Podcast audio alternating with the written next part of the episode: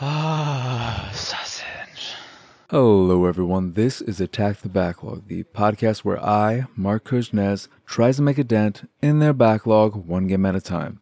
This episode is all about Strange Brigade, a cooperative third person shooter where you and up to three other players make your way through the deserts, towns, and tombs of Egypt in order to stop the evil queen Seteki from taking over the world, or some crap like that. Honestly, the story doesn't matter. All you need to know is that you shoot a lot of mummies, skeletons, scorpions, and the like. And if that's something that tickles your fancy, ticka ticka, Strange Brigade is the perfect game for you. Strange Brigade originally came out on August 28th, 2018 for PC, PS4, and Xbox One. It is also available on Google Stadia, but come on, does anyone actually care about Stadia? If you are watching or listening to this and you do care about Stadia, okay, I, I, I've got nothing. Anyway, if you've played Left 4 Dead or any Left 4 Dead type game, you'll know what to expect from Strange Brigade. Even more apt if you've played any of these zombie army games or even these sniper elite games to a lesser extent, you know exactly what to expect because it's from the same developer, Rebellion, and it is basically just a zombie army game only set in Egypt instead of the war torn streets of Europe. If you happen to be someone who has no experience with any of those games, let me tell you what Strange Brigade and its zombie brethren is all about. It's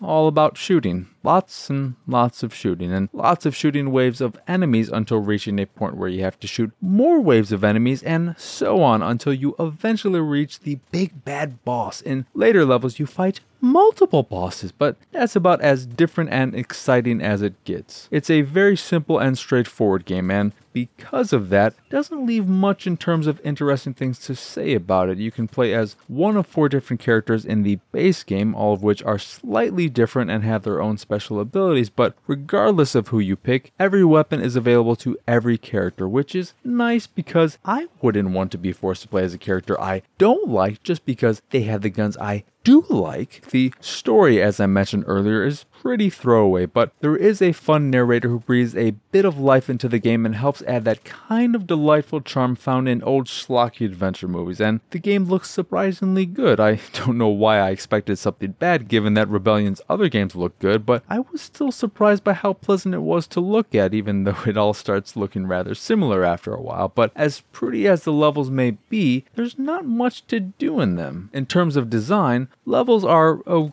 and provide a fair amount of secrets to find, most of which aren't that hard to find, leading one to ask, are they really secrets? Maybe would be more apt to call them puzzle rooms or puzzle doors where you have to do one of a handful of things in order to get to the goods, to the secrets, to the whatever you want to call them. Want to play Pipe Dream on a stone wall? You can do that in Strange Brigade. Want to open a door by shooting certain images on said door in the right order, with the right order usually being only a few feet away in plain sight? You can!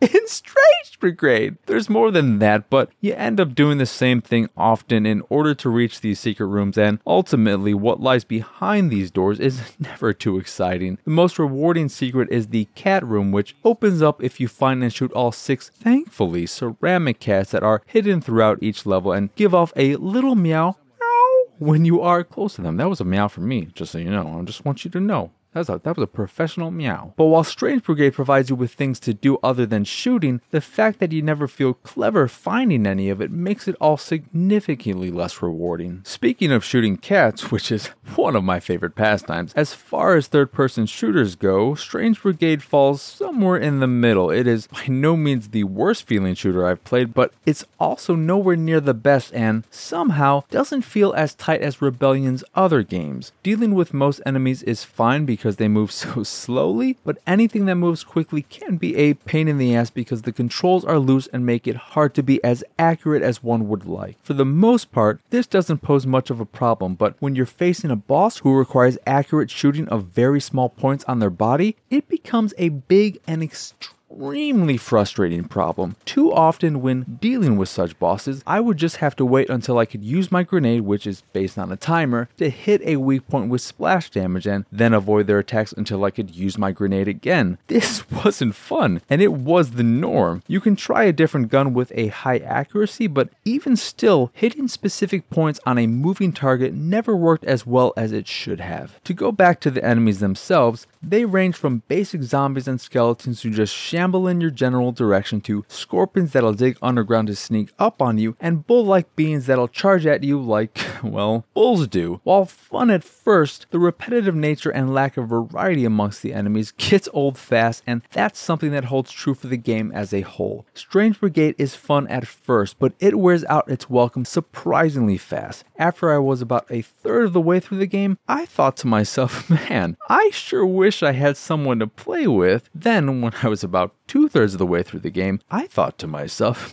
man, I really hope this ends soon because I've had more than enough of my fill of Strange Brigade. The thing is, as boring as the game can be and as clearly tuned towards cooperative play as it is, the real problem with Strange Brigade is that every level is far too long and that just ends up exacerbating every other issue by forcing you to realize said issues are there. I think the sweet spot would have been around 30 minutes max per level, but most levels range between 45 and 50 minutes and that's way too long when you're doing the same thing over and over again during a level and the same thing throughout all the levels. You can back out and return to the last checkpoint you passed, but that doesn't help make the levels any more enjoyable. It just gives you a way of breaking up the monotony because it's just that boring to play through an entire level from start to finish. For the record, I did play every level from start to finish, and never once did I think, yeah, that felt just right. If levels were shorter and more creative, Strange Brigade would have held my attention throughout, but since every level goes on far too long and ends up being nothing but a handful of horror rooms that are attached by tunnels and minimal diversions, and what diversions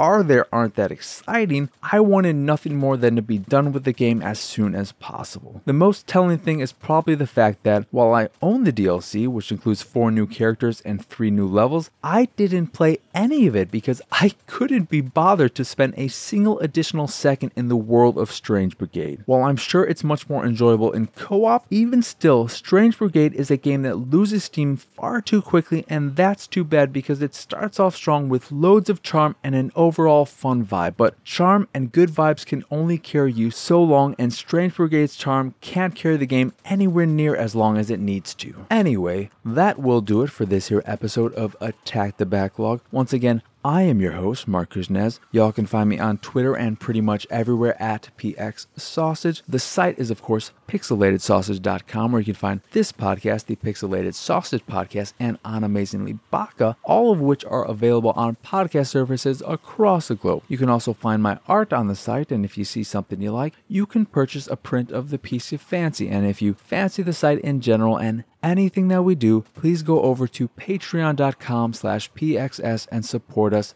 that away. As always, thank you for watching or listening. I hope you enjoy this here episode and I hope you have a wonderful, wonderful, and maybe just a little bit strange, just a little bit, a little bit strange, but mostly wonderful. I, I want to emphasize that. I want your day to be maybe a little bit strange, but mostly wonderful. Okay, that's the end. For real. Strange enough way to end the show.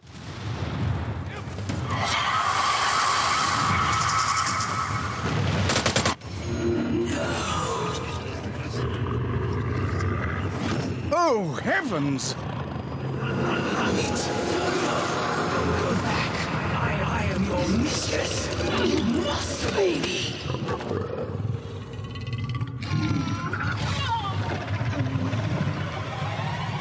The Queen of the Damned, doomed!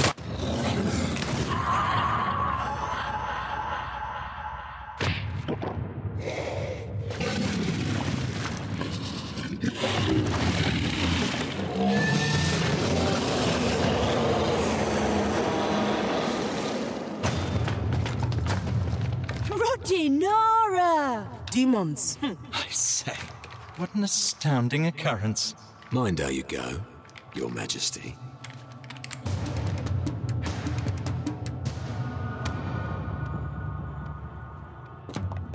So, what do you think?